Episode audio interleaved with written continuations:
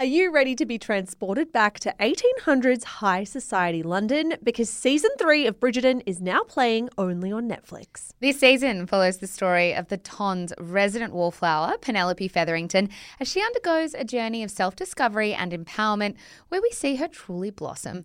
Pen's emotional transformation takes centre stage as her friendship with the charming Colin Bridgerton evolves into something more. For those not yet acquainted, Colin, the charming younger brother of the Bridgerton family, is about to turn Penelope's world upside down. Mm, this is the ultimate good friends to lovers story. From those initial butterflies to when both parties realize there might be something more between them. Watch Bridgerton season three, now playing only on Netflix.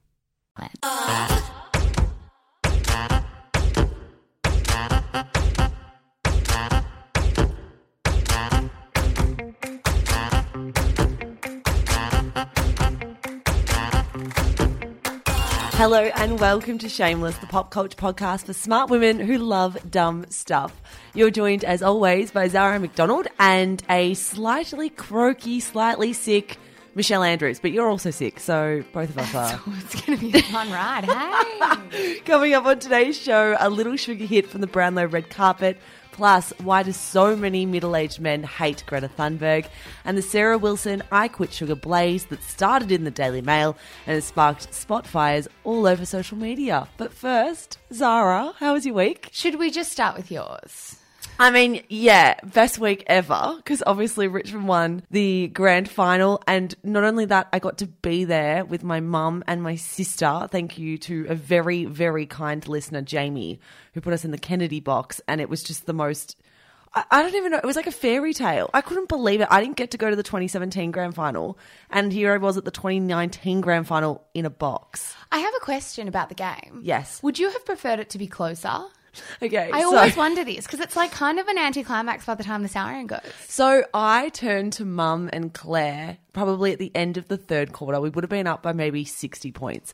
And I said, a little part of me does wish for it to be a little bit closer at the end or I mm. like I just wanted it to be slightly closer. Not that I'm not grateful for the win because fucking amazing to win by 89 points.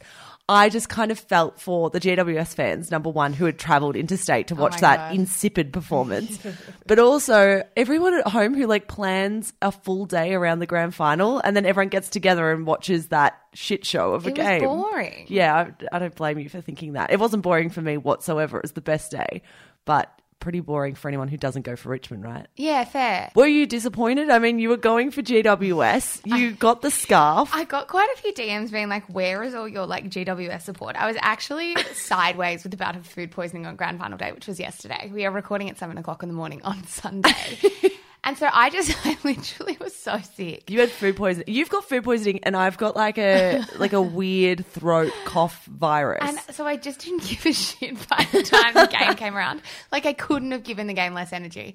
No, I'm kidding. I was still very much going for GWS, but also I was so ill and they were playing so terribly that I just got so over it so quickly. And I was sitting at home by myself watching. But I have to say, Mish, even though I was sidelined with illness, I feel like I am on the GWS bandwagon because I love an underdog. I'm happy to be on any underdog's bandwagon. I feel like GWS might need me right now. I think they absolutely do, to be honest. Anywho, did you read, watch, or listen? Did you have time outside of Richmondness? I did actually stumble upon Gary V, which is embarrassing because Gary V has a huge audience. For those not aware, he is kind of like a motivational speaker, entrepreneur, that kind of guy.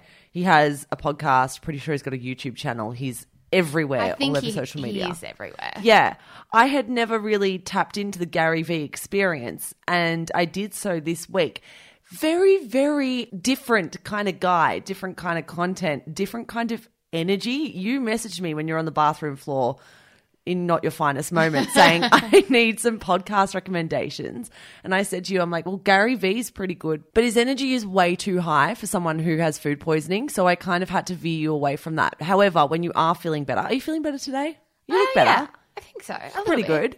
I would definitely recommend Gary Vee. You have to kind of get on board the confidence of him. It's kind of endearing. I mean, someone that successful, you're going to be confident, and it's almost a good thing because I think we put this pressure on successful people to self-flagellate all the time and I mean, that's a very Australian thing, but America is different, I think. yeah, I know, which is why as an Australian listener, I wonder if I would struggle with it more than what an American listener would. Totally. Definitely recommend that. How was your week? What do you recommend as well? No, my week was pretty good, apart from being sidelined for about 24 hours, but that's totally fine.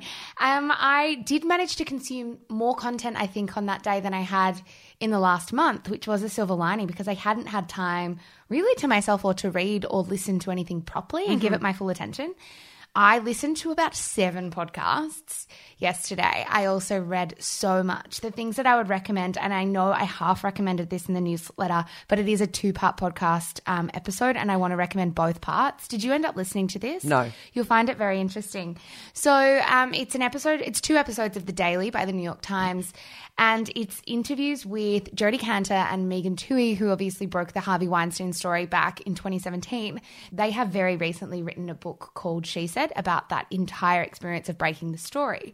And what the two part podcast episodes with The Daily do is they focus on two other women, Lisa Bloom and Gloria Allred. Lisa Bloom was originally Harvey Weinstein's lawyer when that story broke. And it was weird because Lisa Bloom is one of the most high profile Feminist lawyers, right? Feminist lawyers in the country in America, and it was a that was a story in and of itself when the Harvey Weinstein story broke. is so weird. as to why Lisa Bloom was fighting for Harvey Weinstein. She stepped down within days. Her mother is a woman called Gloria Allred who has fought for sexual assault victims across the country. And when Lisa Bloom was announced as part of Harvey Weinstein's team, Gloria Allred came out publicly and started advocating for victims but it's not as cut and dry in that. And it's so interesting, these two episodes talking about the role that those two women played and even the kind of the murky role that Gloria Allred played as that story came out. And it's very confronting to hear two of the most high profile advocates for women in the US say one thing and do another when push comes to shove. Good God. That sounds like something I need to be in the right headspace to listen to. Yeah, it's not even particularly heavy. It's just very interesting. The other thing that I would recommend as well, just quickly, is a piece in The Guardian by Tanya Gold. And do you remember, uh, it was a few months ago now, when that Nike plus size mannequin went Yes. viral?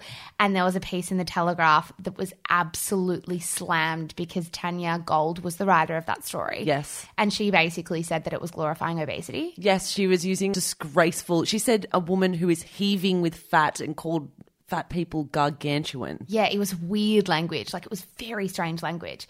She wrote a story for The Guardian about what happens when you find yourself the center of a Twitter storm ah. and explained the background to that story, the fallout of that story. And I think, regardless of what you think about her words now, stories like that are so important for us to read to think about the person that's always at the center, regardless of how much you hate their words and hate their work. So I'll put that in the show notes and I'll also put that in the Facebook group because I think we speak so much on this podcast about the pendulum swinging too far and uh, people who do kind of problematic things in the public eye just getting absolutely dragged through the mud.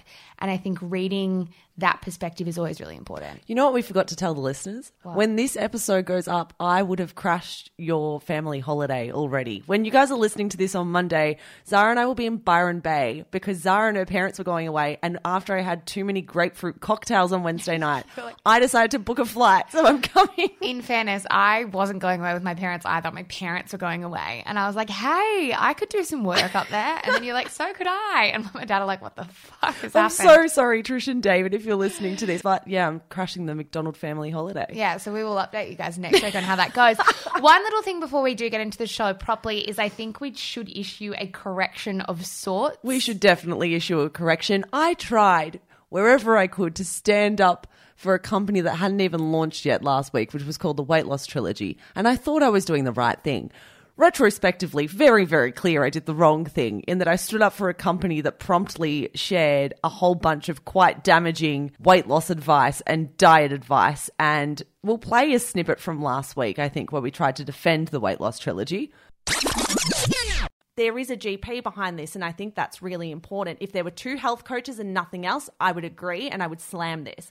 There's a GP, and therefore I don't see it as problematic. And let me tell you right now, if the weight loss trilogy ends up going down this really shitty path where they employ influencers to try and conflate wellness with weight all the time, or they try to imply that laxatives are a healthy way to re- reduce your size, you can be sure I will slam them on this very podcast. The thing is, I think it's important for us to note a couple of things. There was a many, quite a few people that pulled us up on the fact that just because a doctor is involved doesn't automatically make it good or safe. And this is a good point. I think we probably should have been clearer. I guess what we were hoping with the weight loss trilogy is that it could exist in a way that doesn't directly play into diet culture, that it could play a different role. It turns out it does just play into diet culture. Um, interestingly, the weight loss trilogy have had to delete all of their original post and issue an apology of their own and context of their own, particularly after they told, essentially told women not to snack. Yeah, and don't tell women that. Snacking's the best. And the thing is, they said in their apology, look, I know a lot of people are asking for our research and our sources and Instagram is not really conducive. Instagram captions aren't really conducive to sharing your sources when you're sharing your point. And I think that kind of annoyed me first and foremost because it's like if you're going to leverage Instagram for what it is to build a following, find a way. Find a way. Like, can't you take a photo of like uh, I don't know if you made like some type of graphic where you had information down the bottom of that, also put in the source of the journal where you got that from. I just think context and communication are crucial if you're in the business of talking about totally. weight loss. And it was almost like like they turned around and be like, but it's too hard for us to do that. And if it's too hard for you to do that, then Instagram's not your platform. Yeah, I think when I was talking about the doctor last week, I was just happy to see a weight loss program headed up by someone who had a relevant degree. When so often we see people with zero degrees do this type of stuff. Well, it just speaks to how low our bar is. Yeah, it's super fucking low. I yeah. totally regret standing up for this business. I just thought that we were getting our backs up preemptively, which we were. However, the preemptively up backs were right. Yeah. And they deserve to be up. No, totally, totally, totally. Because I was on a similar wavelength to you in that can we possibly be this outraged this early? I don't think we actually could have, though their activity a little later proved that. The outrage was right. Yeah, the outrage should have been there in some formal capacity into the show. Yes, let's talk about something far more fun and sugary, which of course is the Brownlow. It feels like a while ago now, Zara, because it was literally a week ago today. There was one moment that I really want to discuss, but first of all, what was your take on the night? I always look at the red carpet and think you couldn't pay me any amount of money really? to get me on there. Nah. I know I love fashion. I also prefer less ball gowny evening wear than I do more streetwear, which I makes me sound like fun. a wanker. It would be terrifying. Yeah, it'd be terrifying. It'd be fun. How many moments are there in life where you get to dress up and feel like you look your best and have like a glitz and glamour night like that? I would love it. I would I wouldn't like the photo the cameras and everything. But going to the Brownlow would be such a cool experience. Oh, going would be a good experience. The red carpet is what I'm talking about. Yeah. With the cameras in your face. Like there's no amount of selfies on your iPhone that can train you for that kind of invasive capturing of you. Mind you though, I wonder if that type of invasive capturing is only for the top players and the top girlfriends. Whereas if you're just there with your boyfriend who might only play a handful of games that year or was one of the uh, lesser known ones on the night, I don't think the photographers and the magazines and the reporters would care about you that much. No, it's kind of true. Harsh, harsh but true. But they do play their favourites, and there's no doubt about yeah, that. Yeah. Felicity Harley wrote a really interesting piece for Women this week. Felicity Harley is, she used to be the editor of Women. She's just had a baby, so she's just moved to editor at large of Women. And she's also the wife of Tom Harley, who used to play for Geelong, who is, is now at Sydney. Felicity Harley. Wow. And she was talking about how the Brownlow has changed over the years. And she said when she first went, which was about 12 years ago, I was working at Cosmopolitan magazine back then, and our fashion editor loaned me a red dress from the back of her wardrobe. A friend did my hair and makeup. I grabbed an old pair of heels and I bought my accessories from Sportsgirl. It was simple, stress free, and really it was like going to your school formal. you could count the flash bulbs on the red carpet, social media didn't exist, and there was one well known wag called Bec. I flew back to Sydney the next day and no one asked about it. I think that is such an interesting point as to how the night has changed and how the focus on the women is stronger and more intense than ever. Absolutely. I think the focus on the night in general is so strong now that it can almost make a career and make a personality shine and put them on a public platform where everyone knows their name the next morning. Well, it's more of these women getting to have a moment, and a moment can make you money. This was the other point that Felicity Harley made in this story. She said, Yep, it can cost a bomb to attend the Brownlow, upwards of four grand if you opt for the whole shebang. Get it all right, get in the papers, on telly, get all over social media, and you've set yourself up. Standing out at the Brownlow can give your social media profile a hefty boost, which in turn can kickstart any career dream. It's so true. It's though. absolutely true. Like, okay, so for those who didn't see this, which I doubt there are many of you because this went truly viral, Nadia Bartel, after the whole shit show with Jimmy a few weeks ago, which of course we touched on in our episode, I think we called it Nadia Bartel and media breadcrumbing. If you want to go back and listen, if you missed it, she stepped out in this gorgeous baby blue J'Aton. Is it pronounced J'Aton?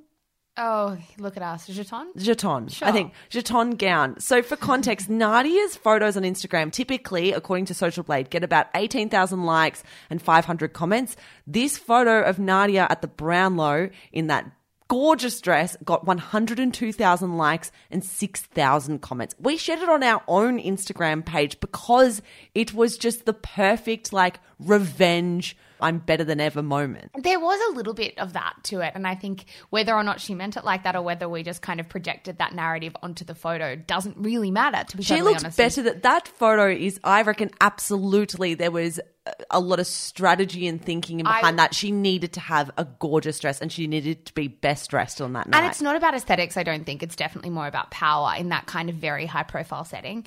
I do think the color and the lighter hair plays into it. I know this sounds incredibly frivolous, but it's true. I think also the idea that she was able to upload before anybody else mattered, I have no doubt that that would have been some kind of meticulous strategy behind it because she needed to have her moment. And I think when we're talking about Brownlow moments, this is what makes some careers. Absolutely. And it's overly earnest. And I don't mean it to be that way. I think that it's just worth noting in that Jimmy wasn't at the Brownlow, from what I could tell. I didn't see him anywhere. He obviously is going through a bit of a rough patch at the moment with the media, given what reportedly happened to their marriage. But I do really appreciate Nadia Bartel as a woman who was potentially wronged by her husband, rocking up in an industry where he thrived and she was the partner. She hosted the Brownlow red carpet.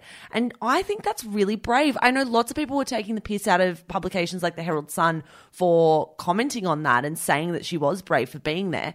But I don't think there's anyone listening to this that could say that it would be an easy thing to rock up to your former husband's workplace and host a red carpet function where all of his friends, all of his acquaintances, all of his connections are, and you were always the plus one.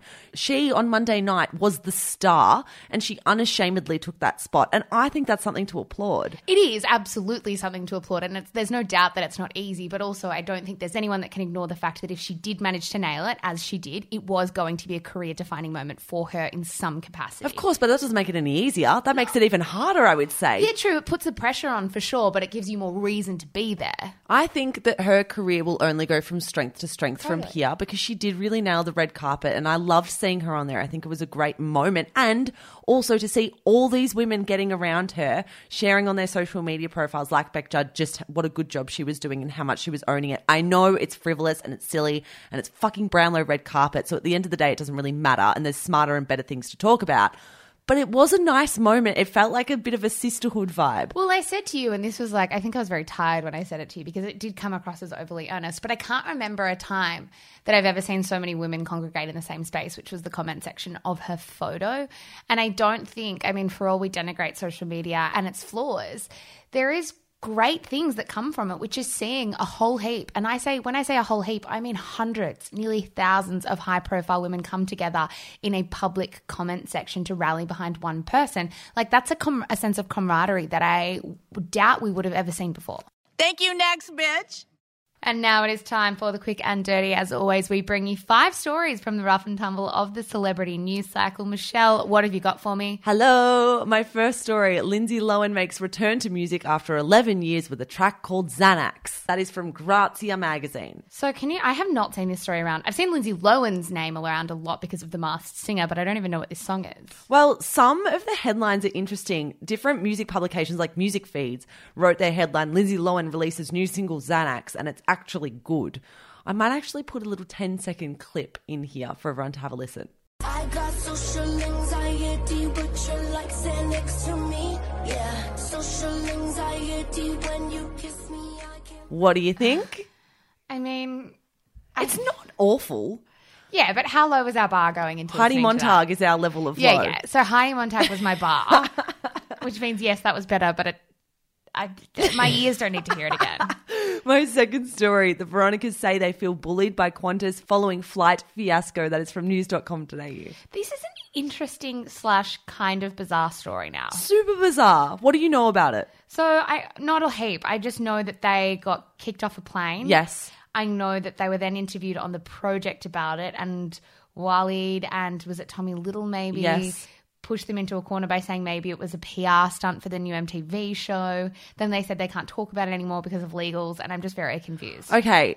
Probably one of the more bizarre stories that I've seen floating around this year. I have done all the reading I can on this and I still can't pinpoint what happened. Oh, great! Because I've done a little bit of reading, and that's all I've got. So, from what I can tell for everyone listening, the Veronicas were seated in economy class on a Qantas flight. The wheels of their trolleys were jutting out into the aisle. So, when a flight attendant walked past, they said, Can you actually fix that? Apparently, there is Qantas protocol that you, as a flight attendant, can't move a passenger's luggage. The passenger has to do it. So the Veronicas were on the inside of the aisle and asked another passenger. The passenger offered to get up and change this wheel thing around. Then Qantas said no, it had to be the Veronicas. And it just apparently from there just exploded that Qantas all of a sudden decided the Veronicas were being too difficult, too diva esque, I guess, and needed to be kicked off the flight. And they called the police. The plane then sat there on the tarmac for 45 minutes overtime. And other passengers in the area have actually spoken to the media and said things online that indicate that the Veronicas didn't really do anything wrong, which I find really fascinating. A lot of the passengers said they had no idea why Qantas reacted the way they did, and it seemed very unusual. That is very interesting. That said, I feel like Qantas aren't stupid. They're not going to kick two people like the Veronicas off a plane and not realize it's going to make news, and their name was going to be dragged through it too. But who's to say that the flight attendant didn't know who the Veronicas are? Not everyone in Australia would know who the Veronicas are. It's not like this is head office being like yes or no. No, it would be course. one flight attendant on the day. totally, I would say most people would know what they look like, though. I don't know if that's Really? accurate. Nah, I think would our love- age, absolutely. I think if you're talking, I think the flight attendant was a middle aged man. I don't know if my dad would know who the Veronicas are. I wonder if much more will come out about this because I still don't really I can't make any sense about this. I I'm interested by the allega- the the accusations from the project that it was a PR stunt for their new television show. I don't know where I sit, but I will happily watch this space. My third story, keeping up with Kardashian star Malika Haqq expecting first child. I'm overjoyed, she says. That is from People. Did you see this story? I have not seen this once. You brought this to the table. This is so strange. So I actually don't even know who Malika Haqq is. But Oh, I saw this, Sarah. But I saw this story everywhere because Haqq announced her pregnancy through people, but it was sponsored. So she sponsored it with Clear What? Blue. It's really weird to read. Are you kidding? Yeah, I don't. A sponsored pregnancy announcement. So she preferred. So this is a quote from people from the story. Haqq, who prefers not to disclose the father's identity at this time, first learned she was pregnant after partnering with Clearblue Oh, and monitoring monitoring her body for several months with Clearblue's advanced digital Oh. ovulation test and realizing her period was three days late. The Good American model then took one of Clearblue's digital pregnancy tests, which delivered the positive results that Haqq described as shocking and unlike any of her past experiences. For those who are curious, I reckon Clearblue would have paid upwards of 50 grand for those three mentions. That is more than yeah, that. would be because there's baseline. photos as well of her like with the pregnancy oh, test, and the pregnancy off. test is in focus. So I, this story is so so strange about what point. Clearblue got involved, how long they were talking for, the pressure to then get pregnant the minute you start partnering with some kind of pregnancy test. That's naive. She only found a partner after she got pregnant and then is going backwards and saying, Sure, I was oh, using all Oh, yeah. these products. Clearblue would have said, We need you to mention this, this, and this. We need three products to be promoted. and this is what you're going to do. And she would have been like, Yeah, of course I was using your ovulation test thingy majig. Who's to say this was even a planned pregnancy if she's not disclosing who the father is? Yeah, it wasn't. It's just seven o'clock on a Sunday morning and I've been sick. But you make great points. You spent too long on the bathroom floor. But what a weird story. It's so weird to read as well. It's very much got remnants of that sponsored engagement tour yeah, that we it's spoke almost about. Black. Mirror esque now. How much people are willing to sell their big life milestones. It's beyond Black Mirror esque, I think. My fourth story Angie's Bachelorette journey finally has a premiere date. premiere, premiere. That is from Pedestrian, and it is airing Zara on October 9, which I believe is this. Is it this week? Next week? Next week, and it is the same week, Michelle, as Love Island premieres. Oh, Love Island Australia oh. premieres on the 7th, Angie Kent premieres on October 9th, so we've got a Monday and Wednesday set up.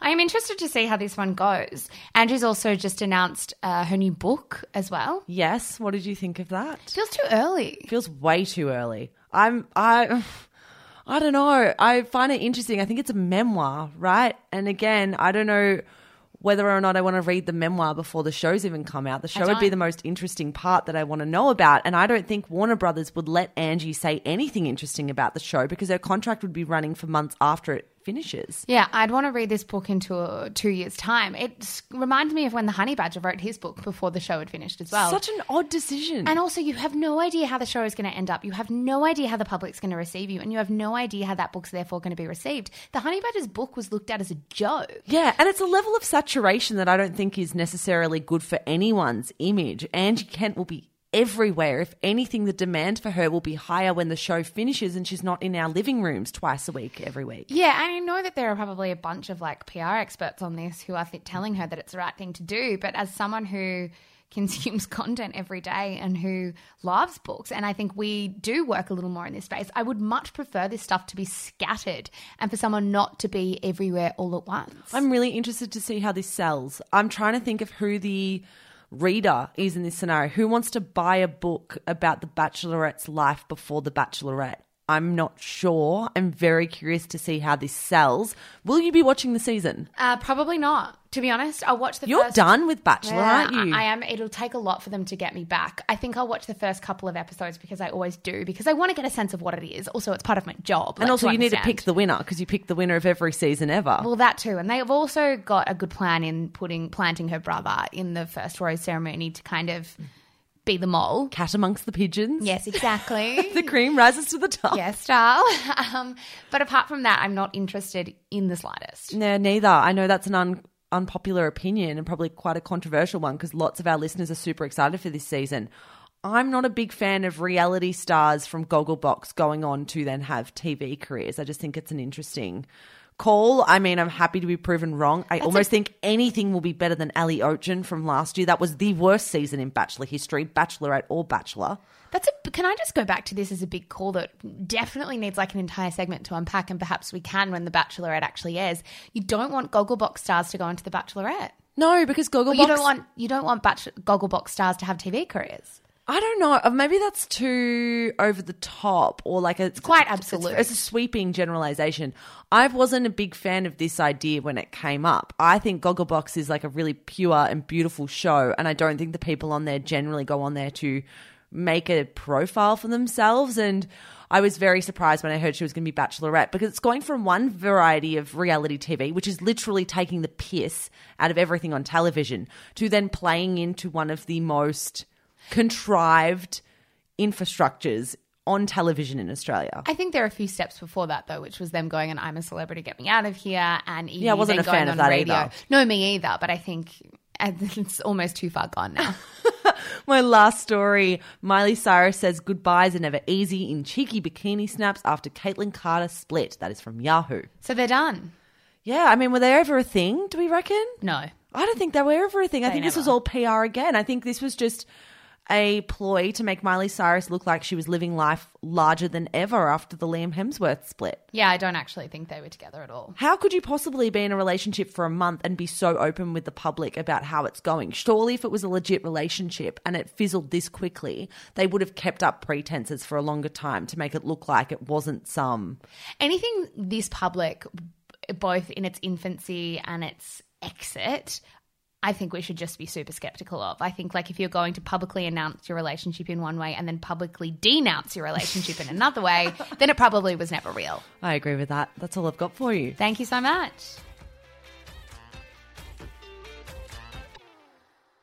If you didn't know who Greta Thunberg was last month, we bet you do now. Last week, a video of the 16 year old climate change activist speaking to world leaders at the 2019 UN Climate Action Summit in New York went viral, with Thunberg lambasting politicians for stalling on meaningful climate change action. An outpouring of love and admiration was followed by an equally fierce backlash, mostly Zara coming from rather pissed off middle aged white men. What is it about Greta Thunberg that annoys middle aged men so much? Isn't that the million dollar question right now? It's pretty amazing to see this kind of backlash for a young woman just wanting to stand up for something. And I say something that's not particularly controversial. I mean, climate change can be a little controversial to a certain pocket of people. If you've got your head in the sand, But it wasn't like her quotes were particularly controversial. I think the most searing for me was people are suffering, people are dying, entire ecosystems are collapsing. We are in the beginning of a mass extinction, and all you can talk about is money and fairy tales of eternal economic growth. How dare you? It was the how dare you Yeah. that really got me. It was I like think- a sucker punch. Yeah, it's a sucker punch, and I think that would have got the backs up of a whole bunch of middle aged white men. And I know we're stereotyping, but they are generally middle aged white men. In this case in particular, who don't like being told what to do by a teenager. And I think there are so many layers to this. I think there's so much nuance to this conversation, but I think the baseline is that people, particularly baby boomers, don't like being told what to do. And if you're listening to this and going, okay, so who are the middle aged white men who hate Greta Thunberg so much? This is who they are. Allow us. Former AFL player Sam Newman called her a shit. His tweet was This annoying little brat addressed the UN on the so called climate crisis. Who lets this little shit have a platform? Then there was, of course, my favourite, Andrew Bolt, who has previously mocked Greta for her Asperger's diagnosis, calling her deeply disturbed and strange. Then he labelled her as an extremely anxious girl. We also had Lyle Shelton, who called her hysterical, my favourite sexist insult, Zara. We had Karl Stefanovic, who I don't know if he's trying to go for a job on Sky News or what's happening. or 2GB or something. Karl's generally quite insightful, in my opinion, with a lot of his hot takes. This hot take was atrocious. He said, she was very fired up, wasn't she? I thought, what are my kids doing on school holidays next week? Not doing that. There was a definite thread of, she's got her knickers in a twist, was really it. That, oh, she's a bit angry. She's a bit fiery, this young girl. What gives her the right to tell us as older men what to do and that we've done the wrong thing. And then, of course, we also had the President of the United States, one Donald Trump, who tweeted saying, She seems like a very happy young girl looking forward to a bright and wonderful future. So nice to see. Love that sarcasm. And then finally, the US conservative called her a mentally ill Swedish child who needs a spanking. It's so fucked up when you think about it. Like it is absurd. I think they're beyond the commentary around her Asperger's and her being mentally ill. I do think there's this absolute underlying thread of the fact that she's just too dramatic. She's a mm-hmm. drama queen. And I think Lauren Rosewarne wrote a really brilliant piece in the ABC this week about why so many middle aged men are getting their backs up about her. And she wrote, We quite like it, say, when they, and when she's talking about they, we're talking about 16 year old girls, swim fast enough to earn us a gold medal. We especially like them consuming our products and chiming about them on social media. But we largely abhor girl culture. Things that girls like, things that girls are interested in, are routinely devalued and considered as trivial. If a book, a band, a film, a foodstuff has a disproportionate teen girl following, think Twilight, think Taylor Swift, think Billie Eilish, it's rendered culturally unimportant at best and as vacuous crap at worst. The moment girls scream and cry over something is the moment our culture has decided it's wholly unimportant. That's so true. It is absolutely true. I know we spoke about Harry Styles a couple of years, a couple of weeks ago, actually giving respect and credence to his own followers who were teen girls because they often are denigrated so much. And I think this piece from Lauren Rosewarne speaks exactly to that idea that young girls are never taken seriously, no matter what they're talking about, even if it's a an activist. And this response to Greta was so widespread that the response to the response ended up being satirical news websites coming out with things like the Greta Thunberg hotline for men who were struggling with incandescent rage that they just hmm. didn't know what, how to deal with. One quote that I really loved was actually from Jennifer O'Connell from the Irish Times, who said, Who's the real freak here? The activist whose determination has single handedly started a powerful global movement for change, or the middle aged man taunting a child with Asperger's syndrome from behind the safety of his computer screen? It might seem naive, but I think every time I'm reading this stuff from people like Sam Newman or Lyle Shelton or even, you know, like Mark Latham, whoever it might be, I genuinely find myself wondering how they're backing this anger up because it sounds so absurd. Like, what are you rooting your anger in publicly so it makes you seem reasonable and logical and like your point matters? Because I don't understand your point other than the fact you're just put off by a young girl with passion. Well, I think those men have bought into such a flawed system and a flawed way of thinking in that they're going down with a sinking ship, right? And they've been so vocal about this climate change denialism for so many decades now that they can't just flip. They can't critique Greta Thunberg on what she's saying because Greta Thunberg isn't saying anything wrong. She's just saying, let's listen to the scientists. She's gotten on this stage and said, I'm not the expert. Let's listen to the experts. This is what the literature says. This is what the science has been saying for 30 years now. And men like Sam Newman can't critique what she's saying because what she's saying is so robust and it's there, it's concrete. So what he can do is he can criticize her, and that's why they're all going for the person. They're going for the messenger. The message that Greta Thunberg is sharing is not new. We've had men say this. David Attenborough, Leonardo DiCaprio, Mark Ruffalo have all delivered the exact same message on climate change, and these older guys never come for Leonardo DiCaprio. I haven't seen any of that kind of commentary around him, but as soon as a young woman wants to do it, they see their in, they see a vulnerability there, and they attack it with so much force that it kind of makes you feel winded. The fact that Sam Newman is going after this girl when he criticized Adam Goodes for daring to call out a 16 year old. I can't even be bothered giving Sam Newman airtime right now. Like, I don't even want to write out his name. He's so irrelevant. Mm. His opinions are irrelevant, and so is he. And like, how can an older guy like that go for a girl? It's just the power dynamic there, and his words and his language are so acidic. He seems to be a man filled with so much hate, he doesn't even know where to place it anymore. Well, it's more like I actually think he's got a sense now that he's becoming more and more irrelevant, that his words and his tone and his opinions need to be so outrageous in order to get the attention that he so desperately mm-hmm. craves. I think that another quote in that Jennifer Jennifer O'Connell piece, which is really good in the Irish Times, is about why these men find her so triggering. And she said, There's the fact that we don't like being made to feel bad about our life choices. That's human nature. It's why we sneer at vegans. It's why we're suspicious of people who are sober at parties. I think that's a really good point. We hate moralizers or being told we're lazy or even being told we're at fault for a global environmental crisis. Like, we don't want to have any part to play, and we hate being told that there are things that we can do or habits we can change in order to make a difference. I just think we can't be fucked, and we hate being told it by a young 16 year old. I also wonder, Michelle, if there is something in here about the fact that she was, her face was twisted a bit, like she was upset, she was mm. angry, and she takes this seriously. And I think we don't have any space for young women who take themselves seriously in these sort of contexts. or have a lot of anger. Yeah. And aren't afraid to show that anger. We still struggle so much with female anger. It's like, oh, relax, darling. It's not that bad. You've got a pretty good life.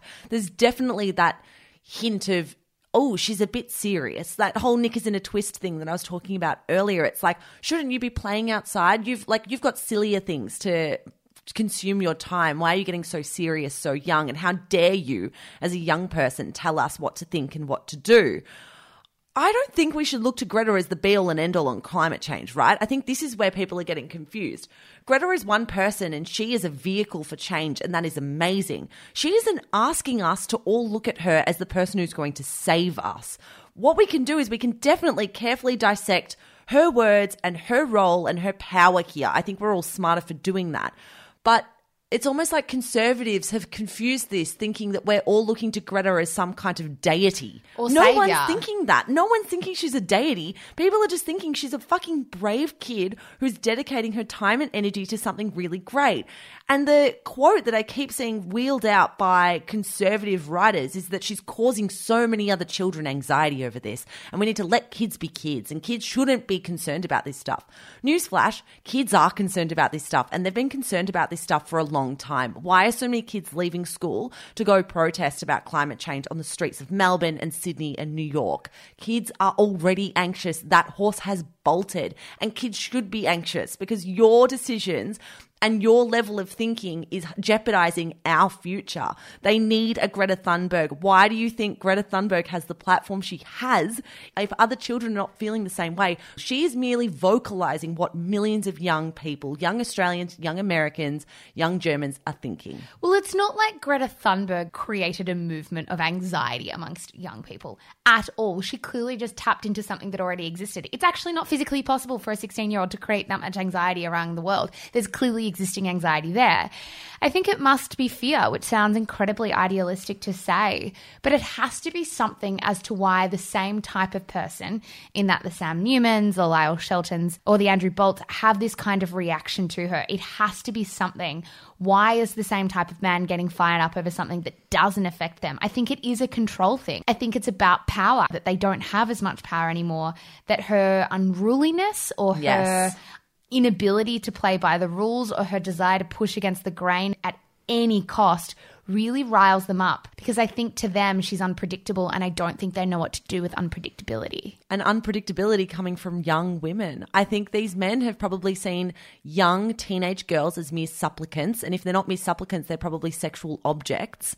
And when a young woman isn't performing for them, when she's not appearing to care about the male gaze, when she's not appearing to concern herself with what these men deem young girl topics, they don't know where to place her. She doesn't fit in any box for them. She's not dressing up for them. She's not performing for them. She's going against them. And for the first time in their lives, they can't handle that. I wanted to finish with a quote from Sally Rugg, who is the executive director of Change.org, who spearheaded the marriage equality campaign in 2017. And she wrote on Twitter very recently In campaigning, you're not trying to persuade everyone, only the group of people who matter to the change. Your message should piss off your strong opponents, otherwise, you're not having an impact. Misogynist science deniers popping off means Greta is doing smart, good work. And I think that's the only solace I can take from all of this. This week, an interview with founder of I Quit Sugar, Sarah Wilson, was published in Mail Online that quoted the wellness author as saying she quit quitting sugar and no longer abides by the rules of the movement that made her millions. The journalist Eve Simmons inferred too that Wilson's disordered relationship with food misled her followers and used the feature to debunk both Wilson's movement and her motivations. But here's where it gets strange. Wilson hit back, denying many of the accusations at hand and denying she said she quit quitting sugar. Mish, it's been a strange few days of back and forth. How much were you across the story as it unfolded? Uh, not across it enough until we decided to do this because we kind of turned to each other and went, What is happening here? I think this story passed me by because I was a little bit too young when Sarah Wilson became a huge name in the wellness and food blogging space. When we were working in digital media, I do remember Sarah Wilson had a fractured relationship with mainstream publications and that publications, including ones that we had worked for, would publish something about Sarah and then she would write a retort on her own blog post and it would kind of go tit for tat from there. That was the only real knowledge I had of it, that this was a woman who was a very, very successful journalist in Australia in magazines who then kind of got on the wellness bandwagon and made a lot of money out of quitting sugar, which she says and she claims helps her helped her autoimmune disease. She did. So, for those who aren't across exactly who Sarah Wilson is or what she did, she inspired a huge movement when she released her first book, I Quit Sugar, in 2012, which amassed a following of almost 100,000 Facebook fans and 390,000 followers on Instagram. She said in that book, as Mish said, that giving up sugar in all its forms helped her to lose weight and heal. At its peak, the I Quit Sugar website attracted 2 million visitors a month and turned a profit of 2.76 million a year. The interesting part now for me about this story is a, why the journalist decided to publish the story she did and Sarah Wilson's subsequent response. So, Sarah Wilson was quoted as saying, It's in my past now. Now I say, I quit, I quit sugar. I can do what I want. I love freaking people out by eating cake. I eat chocolate every day and I love red wine too. I can't live without that stuff. The information is out there for people to use. Anyone can take it and run with it. Now I have other passions to pursue. She then, once this was published, went on Facebook and Instagram to accuse the publication of doing a job on her. So on Instagram, Wilson said she met with the Mail on Sunday journalist Eve Simmons for an interview. But the interview was actually about her new book on anxiety, First We Make the Beast Beautiful, which was published in Australia a few years ago mm-hmm. now. But Wilson said Simmons used the article to claim she was dysfunctional around food by writing there were whispers of secret eating problems around the online wellness community. Wilson said, when you get past the non truth and the blatantly misleading information about my I quit sugar message, it's clear the through line is to pass opinion on the crux of my anxiety. She also accused the article of being a clickbait story to paint me as being dysfunctional around food and said that context around her quotes and relevant bits of their chat was not included. What do you think about that? As a journalist, it's very hard for me to get my head around the fact that someone would publish quotes that didn't exist. Sarah Wilson is saying that she either didn't say some of this stuff or it was taken out of context. And I can absolutely appreciate that things can be taken out of context. But it boggles my mind to think of a journalist that would publish quotes that weren't said on the record. I don't think it's a case of that. I think after I did a bit of my own research, it's a case of Eve Simmons repurposing quotes and presenting them as new information and using them to paint a story that I don't think is accurate. Sarah Wilson has said for three years that she eats sugar in small doses. Sarah Wilson has said that she eats the same amount of sugar that the World Health Organization guidelines stipulate, which is between six and nine teaspoons a day. She has said that she has done that since early 2016, and she's told the Daily Mail that before. She also told the Daily Mail in 2016 that she eats chocolate every day and drinks two glasses of wine every night. So that's not new information. What I think has happened here is that the journalist Simmons has used that as a vehicle to push forward her own take on the story, which is it's kind of like a mixture between a profile, an investigative journalism piece, and an opinion. Piece. I piece. actually think it's it's an opinion piece. I think it's a profile masquerading as an opinion piece because I think for those people who want to read the story, we'll also put this in our show notes. But I think you can see what the journalist wants to write before she walks into the interview. And that's one of the most dangerous things a journalist can do, I think, because she has an absolutely closed mind. I think she wanted to write a story about rumors she had heard about Sarah Wilson maybe having a dysfunctional relationship with food, and then writing about whether that matters when she's launching a movement called I Quit Sugar and making millions off it.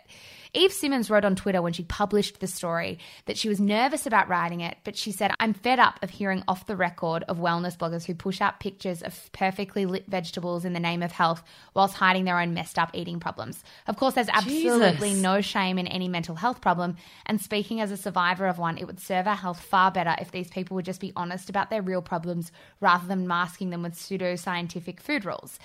I understand her general point in that if you're hearing these rumors, you want to understand what's going on. And you want to understand that if someone is making millions off a business, why, what might be the motivations for that? Mm. That said, there's something just a bit icky about how the story came to be. There's something icky about the fact that she'd clearly heard these rumors before she went into the interview, maybe used Sarah Wilson's anxiety book as a vehicle to get the interview, and then published this. I.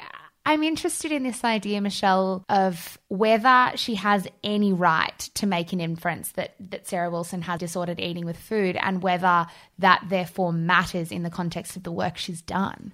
I think based on that tweet, no. I think impartiality and curiosity and a search for the truth are at the heart of good journalism. And if you are sharing your article and saying, "Well, I'd heard whispers for ages. Here's the piece that I wrote about them," Which is you're not paraphrasing, curi- by the way. Yeah, but you're not curious enough. That, that, that completely lacked curiosity and open mindedness. I think she went in with an agenda, to be brutally Yes, honest. absolutely. Also, there's a line in the piece about the fact that the journalist herself has had her own issues around mental health and food, and you can actually see that playing out. That there's a lot of uh, personal resentment there, which is which is you're allowed to have. I don't think we can ever sideline our personal resentment or personal ideas and beliefs and values when we're writing, but you'd hope it doesn't kind of push out onto the page. Absolutely, and I understand that. I had a, I have a history of disordered eating in my past as well, and I am angry at certain health influencers who told me not to snack and told me to have a glass of water when I felt hungry and gave all of these hunger management tips when I was 18. I totally get where the anger comes from, but you need to be careful when you're writing a story like this, and I think it was very one sided and very unfair. And I'm not saying that I agree with everything Sarah Wilson does. I'm actually very on the fence about this entire story. I don't know where I sit, and that's the first time in a long time that I've felt truly pulled between two different arguments. Sarah Wilson isn't a scientist, she isn't a doctor, she isn't a dietitian, but she is a journalist and one that has put a decent level of research into what she does. There are still scientific journals and articles that back up Sarah Wilson's claims. Last month, a study was published in the National Institute of Health Journal by Dr. Catherine Evans that did find that high sugar intake worsens autoimmune disease in mice. It's not like the crux of Sarah Wilson's empire has been debunked and she's walked away from it. What I think this story is, is that she still eats sugar in very low amounts. I think she actually stands by a lot of what she did. She just found another purpose, another passion. I do want to also add that she also gives all profits from any spin off of I Quit Sugar now to a philanthropic trust and in the last year has donated $60,000 worth of bikes to African schools and $113,000 to homeless women in Australia. So she's not taking any money from this empire anymore. Any ebook, any program, anything attached to I Quit Sugar now goes to this philanthropic trust. So this is where I'm absolutely in two minds as well, and it must be the most annoying segment for people to listen to. But I think that matters the fact that you don't always have to have the firmest opinion on every single thing. Kate Leaver, who is a journalist based in London, did say it's an awkward thing to call out someone for having an eating disorder, but it's extremely relevant when your business is selling that disorder to other people, posing as someone who knows what they're talking about. There's that on one hand, and when you said there have been studies published that back up Sarah Wilson's claim about the fact that heaps of sugar isn't good for you, I, I actually don't think that's the point. I don't think people have ever been annoyed by this idea that sugar is not always good for you. I think it's the absolutism of the I quit sugar and that you need to give up all forms of sugar that's always uh, rubbed people up the wrong way. And that's actually a great point. I was going to say that as well because I think the what made I Quit Sugar so marketable and so profitable was how reductive it was. In that she said I Quit Sugar. Her best selling title, Sarah Wilson's best selling title is called I Quit Sugar for Life. And that makes this incredibly awkward and the optics of this very confusing. I understand why people would look at this on face value and go, she's an idiot. She's walked away from this empire. She's kind of taken us all for a ride. The photo emblazoned on Sarah Wilson's website, sarahwilson.com, is of her donned in a singlet that says sugar sucks. I think the optics of this are so bad because the way this was marketed was so basic. And this isn't a basic thing. And Sarah Wilson admits that. So the thing that made her successful is also the very thing that makes her chastised. But I think the thing that confuses me and makes my mind go around in circles as well is what happens if you do change your mind? Mm. What happens if you realize that your body does need elements of sugar? And I know a lot of people will turn around and say, well, don't make a business off it. But like we keep coming back to, it's not like she sold that business and took a profit. She closed the business. Mm. She donated, like you said, a whole bunch of stuff after it was finished. Like, is this not the ideal scenario for what happens when someone realizes they don't want to live by the movement they created anymore? Mm, and see, I don't even know if that's fair because then I've read that she didn't ever say quit sugar 100%. Apparently, there was an eight week boot camp where you cut sugar out entirely to then live a life that's more sugar free. I think it's the name. I quit sugar Well, is I- so erroneous because you're not quitting sugar, you're reducing sugar. That's exactly right. I don't think that you can leverage off the absolutism of both Yeah. that book title and the concept itself and then turn around and say, I didn't actually tell people to quit sugar in its entirety. Yes. She should. I think what would have been the best response is to come out on Instagram and be like, you know what? The name I Quit Sugar was never accurate, and I don't stand by that name anymore. It should be I Reduce Sugar. Yeah. But the thing is, is that it makes it so clickbaity to say I quit sugar. That's why people buy it. That's why people are interested in it. Exactly. I would throw it out there that I don't think the movement would have nearly as much success if it was named anything else. Everything else would be boring because the facts of this are boring. It's complicated. You probably need to reduce sugar, and that's not going to sell any books. No one gives a crap about that. So if she had come out and said to this journalist, you know what, it wasn't as black and white as I made it seem, that was a way to sell books. I do regret that name now. This would have been so much easier. Do you think, though, people would have been outraged by that? I don't know. People are going to be outraged. I know, but I think it just proves how complicated this story is.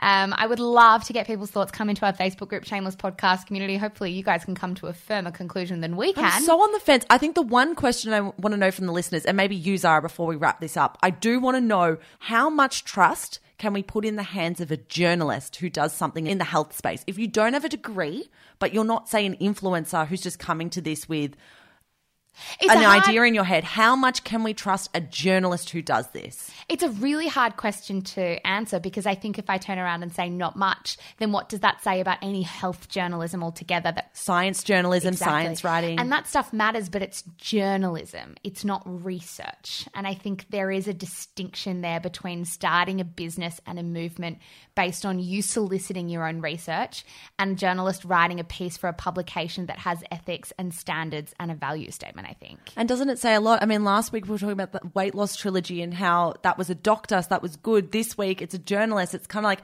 who can you trust when it comes to what to put in your body? Everyone has such different ideas as to what the perfect diet is. And there is no consensus on the perfect diet, and it will continue this way for a really long time. It's such a confusing area of life. Thank you so much for listening. I'm about to jump on a plane, and Michelle will join me and my parents in about 24 hours. We are on Instagram at Shameless Podcast. We are on Facebook at Shameless Podcast Community. If you want to be so kind, you could always give us a five star review or something like that. I don't know. Oh, cute. We haven't said that in a while. Also, click subscribe if you're an Apple Podcast. If you want to see our show pop into your feed every week when we drop a new episode, click subscribe. If you're on Spotify, please click follow. And I think we'll be in your ears on Thursday. And when I say I think, I mean I know. Hopefully, with better voices. Bye. Bye. Hello, guys. Mish here. I am the co founder of Shameless Media. Thank you so much for giving us your ears and your mind and your time. We're so grateful. If you enjoy the stuff that we produce, may I recommend our brand new podcast, Style Ish? Stylish, if you want to say it quickly, style dash ish, if you want to take the long way through. It is our podcast for all things fashion, brand, business, and beauty. If that is in your wheelhouse, if you care about style content, you will love this show. It is, of course, more than just a show as well. It is a newsletter, it is an Instagram feed, it is a TikTok account. There is so much good stuff going out on Stylish every single day, starting now. So, in your favorite app, search for Style Dash Ish. Give it a listen, give it a follow. We are an independent media company and we would be so, so grateful for all your support. That's all from me, guys. Check out Stylish and have a good one.